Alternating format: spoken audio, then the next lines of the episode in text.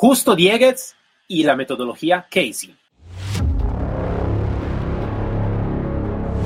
El escudo entre el caos y el orden.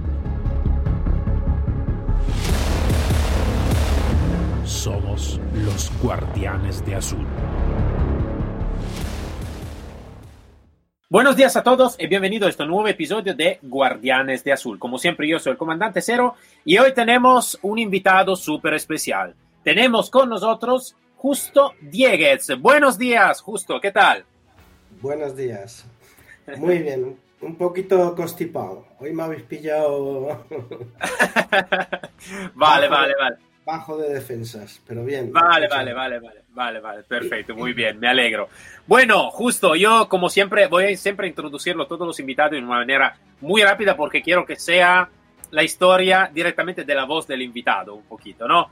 Eh, yo, yo conozco todo, he estudiado todo, pero todos los oyentes creo que quieren saber seguro mucho más. Entonces, como primera cosa, justo, cuéntanos un poquito más sobre de ti.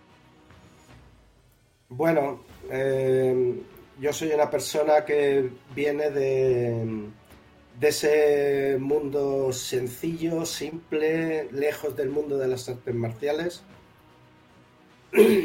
Eh, nací en un pueblo minero, toda mi familia mineros y cuando me llegó la edad, que fueron los 14 años, empecé a trabajar en las minas y durante los siete años que trabajé en las minas, pues siempre me gustó, me preocupó el mundo de las artes marciales, lo que había en ese momento, claro. y bueno, enamorado totalmente de, esa filosofía, de esos grandes maestros, pues ¿qué hace un niño de mi edad? Pues buscar todo ese tipo de información, y vivir un poquito esa aventura en mi, en mi cabeza, ¿no? De un día poder ser un, un, gran maestro del mundo de las artes marciales. Pero siempre mirado desde una, desde una perspectiva no solamente técnica, sino desde una, desde una perspectiva más profunda. No solamente hablar de golpes, de técnicas, sino que todo esto es un, un paso es un puente para llegar a, una autorrealización personal. Em, estuve practicando judo, estuve practicando varias artes marciales durante ese tiempo. No fue fácil porque yo vivía en un pueblo de las montañas, un pueblo muy pequeñito que se dedicaba exclusivamente a, trabajar en, en la minería. Y me, me decidí a apuntarme en el ejército y me fui a las fuerzas especiales. Estuve dos años y mm, la verdad es que me encantó, fue una experiencia muy profunda para mí, pero esa disciplina de esto lo tienes que hacer todo porque lo digo yo, sin, sin, un porqué, sin una razón, sino así tiene que ser porque es, es, así, una disciplina militar, no puedes, pero no era mi camino, entonces lo decidí dejarlo.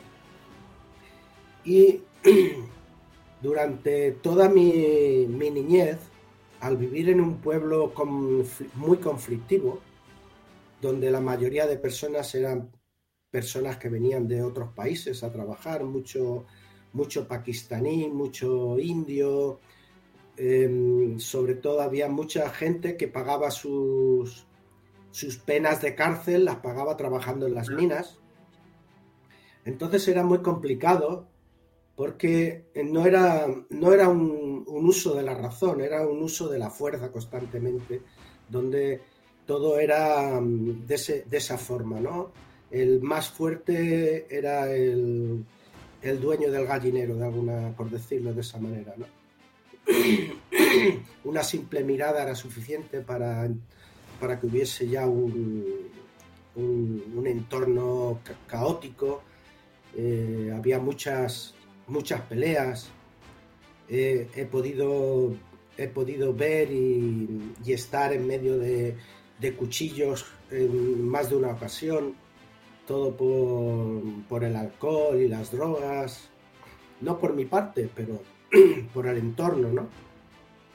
Y eso eh, me llevó a tener una serie de conflictos en la calle que me hicieron, eh, me hicieron pensar mucho en cómo resolver ese tipo de situaciones, porque no eran situaciones eh, técnicas como podemos ver en un combate de boxeo, un combate de kickboxing o un combate dentro del mundo de las artes marciales, donde está escenificado bajo unas reglas y unos controles eh, estrictos, la calle era, era otro mundo.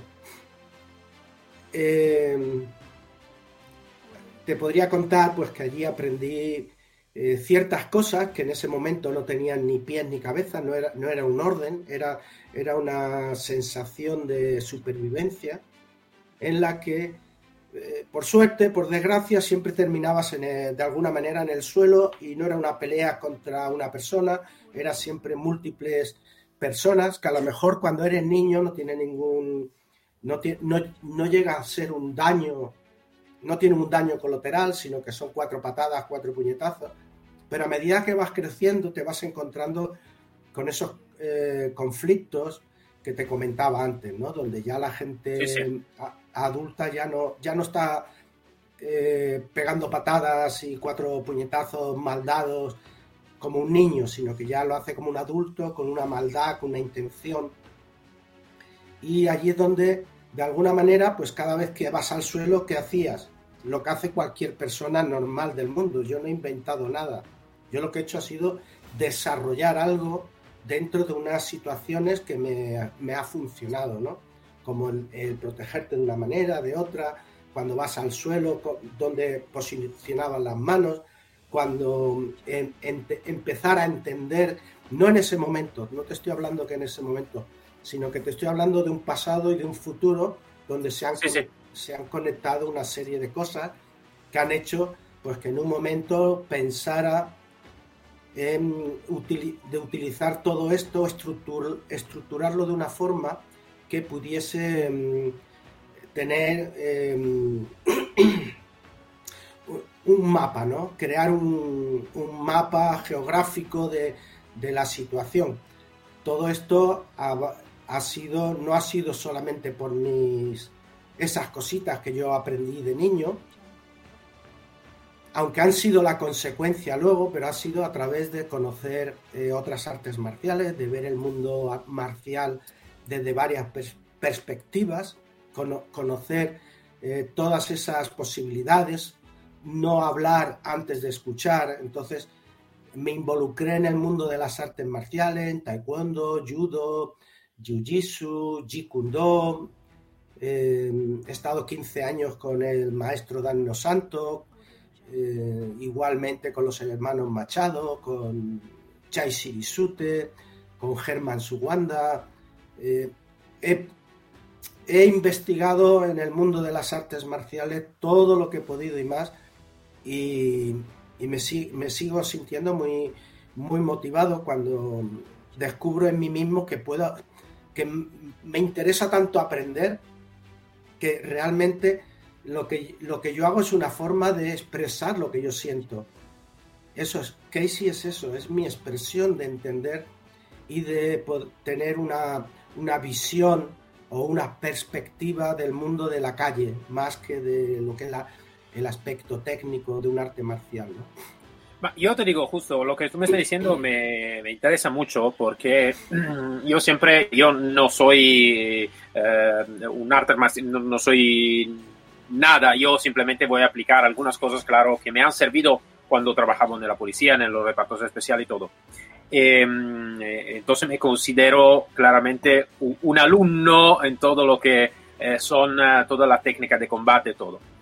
La, lo que más a veces me ha encantado es lo que tú me estás diciendo en este momento, la aplicación de lo que puede ser un arte marcial es después aplicarla a la vida real de todos los días por la calle, porque lo que realmente a veces, y esto es mi sentido, entonces quiero saber la tu opinión, es que a veces simplemente es que la calle claramente es una cosa, el combate, no sé, en un ring, en un, es totalmente una otra cosa, porque en una parte están reglas, están eh, límite, ¿vale? en el otro lado no está ningún límite. Entonces, claro que esto puede afectar también eh, algún movimiento, algún pensamiento de los alumnos de cuando van a aprender que es como decir, no, esto, esto es lo que ocurre en la calle. No, esto no es lo que ocurre en la calle, lo que ocurre en la calle es una otra cosa. Me refiero, ejemplo, a una agresión con cuchillo o algo de así, que no tiene nada que ver con eh, lo que podemos a veces o lo que la gente que no está en la calle sabe, puede, puedes imaginar. Entonces, eh, sé que tú has trabajado, estás trabajando también con fuerzas policiales, con, imagino, de ejército y todo. Eh, mm, ¿Cuál es la la tu modalidad de, de, de, enseñanza, no, no, te digo a nivel técnico, ma la tu modalidad de, de, charla con, con, esta tipología. Tú, eh, imagino que estás siempre muy enfocado a lo que realmente se puede mirar, o mirado un poquito en la web, ¿no? Entonces, la parte psicológica como tanto la parte más técnica, la, la tener en cuenta el espacio entre el operador y el agresor, un poquito todo este, ¿no? ¿Puede explicarlo un poquito más? Porque creo que es un, un punto muy interesante este justo. Bueno, si empezamos, tenemos que empezar desde ese punto cero y entendiendo que el pensamiento tiene un efecto en el cerebro, en el cuerpo y en nuestras vidas, ¿no? Es, es una, una consecuencia y es lo que hay en nuestra mente dicen que somos lo que comemos, ¿no? También somos lo que pensamos. Sí. Entonces, creo que dentro de lo que es el mundo militarizado, lo que son eh, las fuerzas del orden, eh, hay una, un aspecto técnico disciplinario muy potente, pero hay una gran falta de eh, interiorización y de reconocimiento de, del ser, ¿no? de, la persona. No solamente está mm, todo ese aspecto técnico, también hay que entender que en una situación de riesgo, mi objetivo es siempre que ese, esa persona, ese, ese policía, ese agente del orden, ese militar, eh, al final llegue a su, vuelva a su casa, ¿no? No solamente que salga y haga un trabajo, sino que vuelva a su casa. Pero en esa, en esa parte hay eh, falta un poco de reconocimiento de ese entorno. Hay que, eh, tenemos que tener en cuenta que existe un, mundo tridimensional que es en el que vivimos, pero luego hay un mundo interno que es, que es un mundo sensorial que mm, yo siempre que hablo con algunas personas ellos me comentan que el instinto no, no se puede desarrollar. Yo garantizo que se puede desarrollar. Solo hay que cambiar ese, ese mapa, esa estructura técnica y profundizar más en, la persona para demostrar, sea a uno mismo, ¿no? Para demostrarte a ti mismo que sí que hay un, cambio eh, desde la parte interna a la parte de la expresión y esa, esa capacidad. Mira,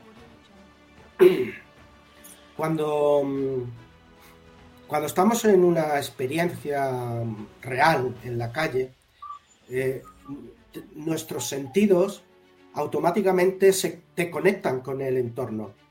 Y ese, ese entorno te, te, hace Claro, todo esto eh, lo hablamos así de una forma rápida, pero luego hay que, hay que tener en cuenta que hay que eh, tener esas experiencias, crear esas experiencias, que los cuerpos de policía de élite lo hacen muy bien. Tienen, tienen esos entrenamientos donde crean eh, escenarios y todo esto. Pero ese escenario, primero, tienes que verlo en tu, mente. No solamente hacerlo y aquí empieza y aquí acaba, sino que tienes que crear ese escenario y a, través de esa experiencia sensorial interna, a medida, a medida que esos cinco sentidos te conectan con el entorno, y a medida que esa, esa experiencia o esa información sensorial regresa al cerebro, que em, empiezas a, a, crear una serie de conexiones que se van multiplicando a medida que vas vas eh, reconociendo ese escenario Perdona, es que me estoy... No, no, no pasa nada.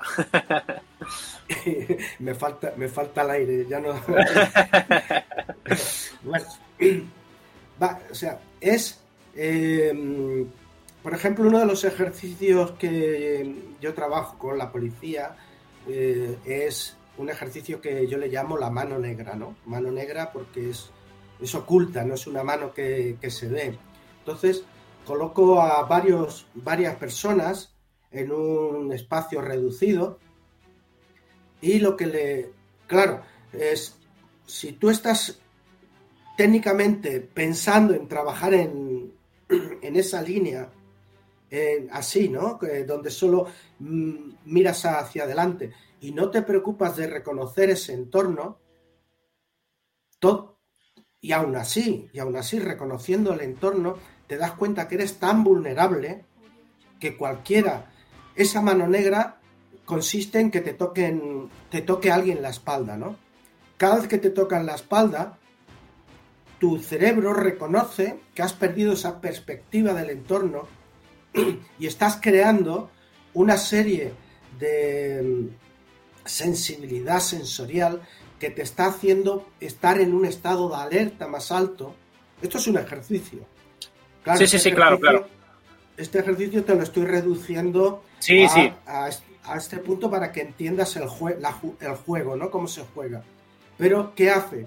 Que esta persona, desde el momento que sabe que cualquiera de esas otras personas que están alrededor tuya te puede tocar la espalda, igual que tú a ellos o cualquiera de, los otros eh, participantes del juego pueden tocar unos a otros constantemente, tu, tu eh, sentido sensorial se abre de tal forma que te, que te hace reaccionar de una manera en la que te van a tocar igual la espalda, pero ya vas a estar atento, ya vas a estar en un estado de alerta constante Sí, claro, es un poquito como la, idea del efecto túnel, ¿no? Donde uno a veces va a mirar solo la parte que está adelante y no ve todo el entorno. Pero esto es súper importante, claramente. Sí, sí, sí, súper importante. Claro, es el aprender a, organizarte y a, y a, trabajar en equipo.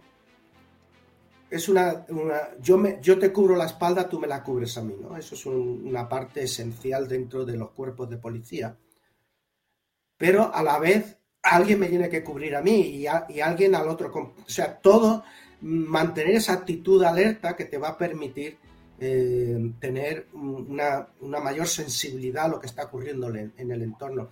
Ahí, claro, estamos hablando de espacio y tiempo, estamos hablando de, capacidad de respuesta, de, la capacidad de eh, movernos para que podamos utilizar ese espacio de tal manera que nos, que nos beneficie a nosotros y no eh, le cree un problema al compañero.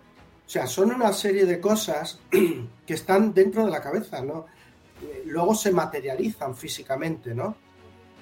Sí, sí, claro. De hecho, produce una evidencia física del resultado de esa interacción con el entorno. Y es lo que, lo que hace que no solamente esté dando golpes, en el caso policial, pues siempre va a ser eh, retener esa fuerza de ataque, pero si hay que dar un, golpe o hay que proteger a, alguien, no ya a un compañero, sino a cualquier persona que esté de por medio, todo eso te va a hacer tener una visión más amplia de ese entorno y una respuesta más rápida a esa situación. No sé si me estás entendiendo. Sí, sí, sí, sí, sí, eh, es totalmente claro, totalmente claro y estoy totalmente de acuerdo porque mm, efectivamente esto de ejemplo, yo lo estaba llamando antes efecto túnel, pero esto es algo que se sufre bastante también a veces en el ámbito policial, porque no estamos, no se está acostumbrado a lo que tú me, está, me estás comentando ahora, ¿no? Claro. Y que se necesita acostumbrarse. Hay un entrenamiento físico y técnico pero no hay, no hay un entrenamiento eh, mental, emocional. Ten en cuenta que las, las, eh, reacciones emocionales eh, tenemos que ser capaces de responder a ellas, ser críticos ante esas situaciones y, y, no solamente tener una reacción emocional. Mira, todo el mundo en una situación de riesgo, de una forma o de otra, tiene miedo. Tiene Claro. miedo a que le hagan daño, tiene miedo a morir, tiene miedo. El miedo tiene mucho- muchas formas, no es solamente ir de Rambo por la vida, sino que tiene tantas formas, perder a la familia, si me pasa Sí, sí, claro. que pasa con mis... O sea, todo, se- todo eso está ahí. Y, y en una situación de riesgo, el estrés va a producir que eh, nuestras reacciones, nuestra reacción emocional sea muy precipitada en un momento determinado. Y tenem- tenemos que, que ser no solamente capaces de reprimir esas reacciones emocionales, sino de, de alguna manera, eh, tener la capacidad de cuestionar otras posibilidades dentro de una situación. Claro, eso va a una velocidad tremenda y para eso hay que tener un entrenamiento, eh, un entrenamiento dirigido hacia ese, hacia ese punto, no solamente hacia la parte técnica, un, dos, Sí. tres, un, dos, Sí, tres. sí, sí. Sabes, justo lo que, lo que yo siempre estoy luchando desde, desde el principio realmente es que, y habíamos hablado con también otros profesionales, eh, es el punto de que muchas veces el policía está, lo entrena para hacer el policía, ma no lo entrena por ser un policía, que son dos cosas, como tú estabas comentando, totalmente distintas. Eh, muchas veces está un enfoque específico sobre técnica, técnica, técnica, técnica, perder, em, eh, perdiendo totalmente el punto de vista sobre la persona. Yo siempre lo voy diciendo que para mí, a nivel de, de listado de prioridad, para mí primero está la persona, la psicología, el movimiento, las emociones, la capacidad de gestionar todo esto. En segundo, la técnica. En tercero, el equipamiento, ¿no? Como decir la, la porra o el chaleco antibala, lo que sea. Em, y, y- y- y soy contento que tú también estás afirmando todo esto porque, claro, es, creo, un punto muy importante de eh, entreno que no sea solo, entre comillas, solo, entre comillas, claramente, un entreno técnico de 1, 2, 3, como tú estabas bien diciendo, ¿no? Eh, Creo que necesita que estar, como tú estabas diciendo también en principio, ¿no?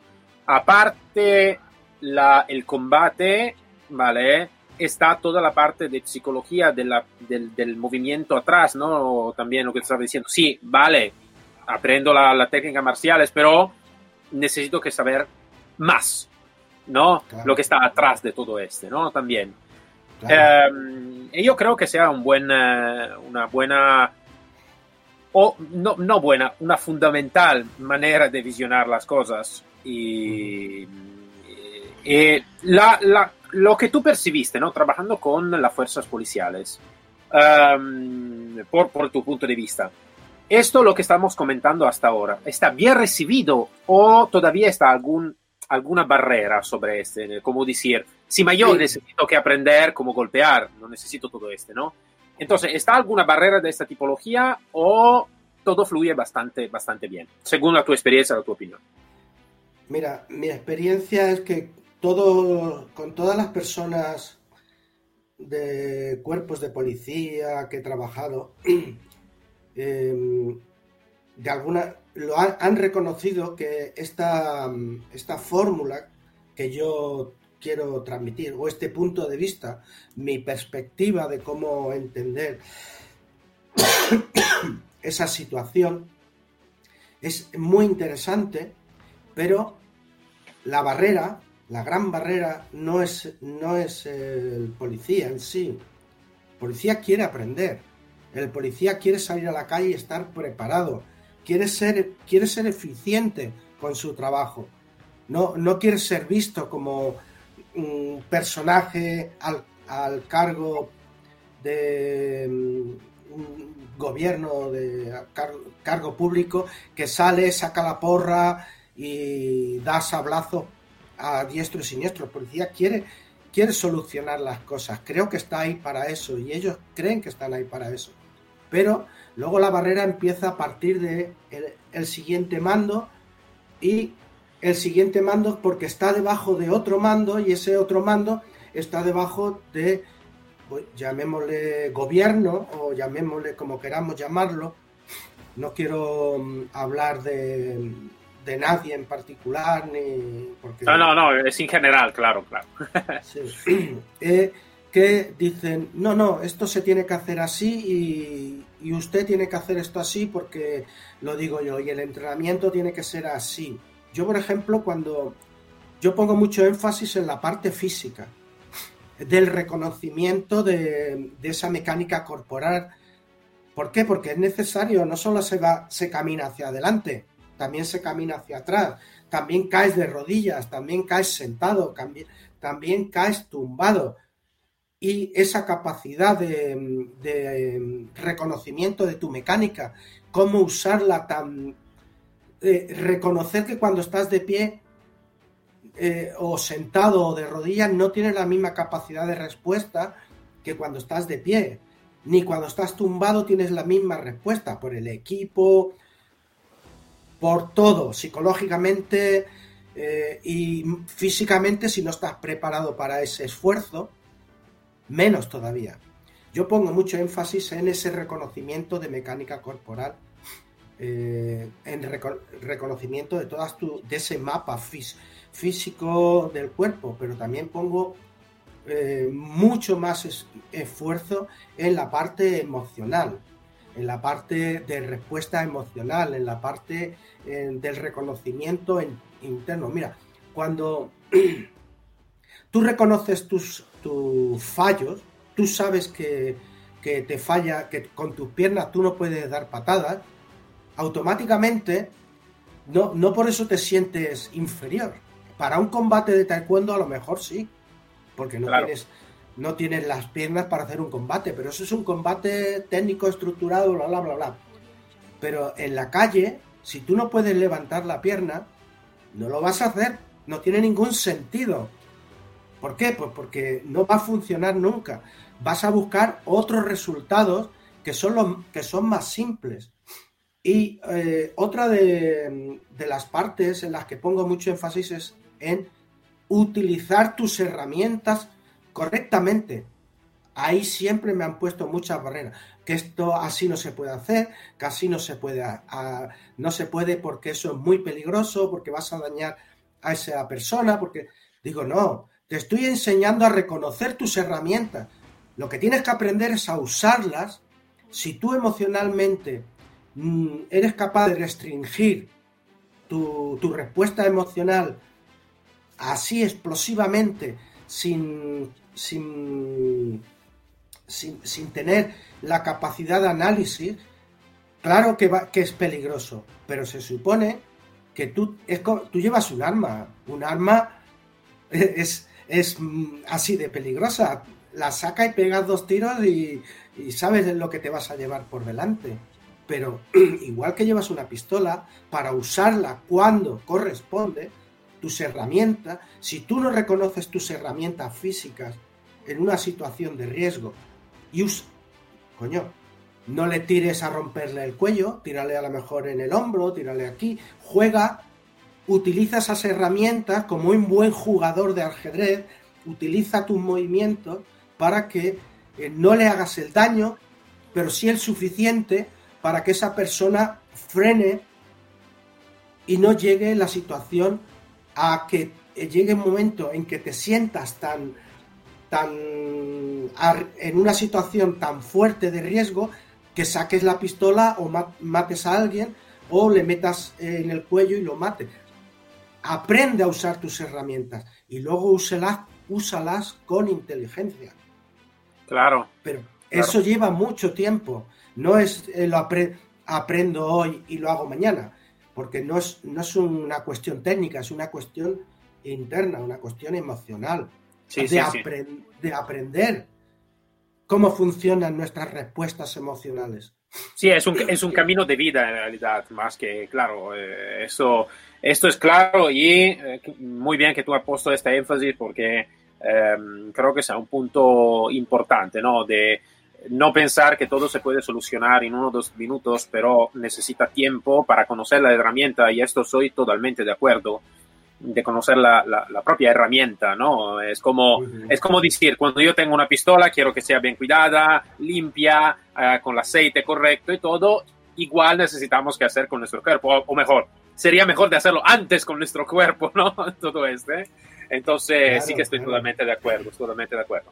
Bueno, justo, el, lamentablemente el tiempo se está acabando. Em, eh, me ha gustado muchísimo hablar contigo, me gustaría de hablar más en realidad, pero seguro que lo vamos a hacer. Entonces, ahora que terminamos la, la, grabación, no, no, no, no fuerte. pero bueno, entonces, muchas gracias por tu grande profesionalidad y sobre todo por el, tu tiempo, por haber compartido con nosotros el, tu conocimiento. Entonces, muchas gracias, Justo, y hasta la próxima. Ha sido un verdadero placer. Gracias. Para todos nos encontramos entonces el próximo episodio de Guardianes de Azul, como siempre aquí para servir y proteger. Hasta luego de Comandante Cero. Síguenos sobre el canal Telegram Guardianes de Azul.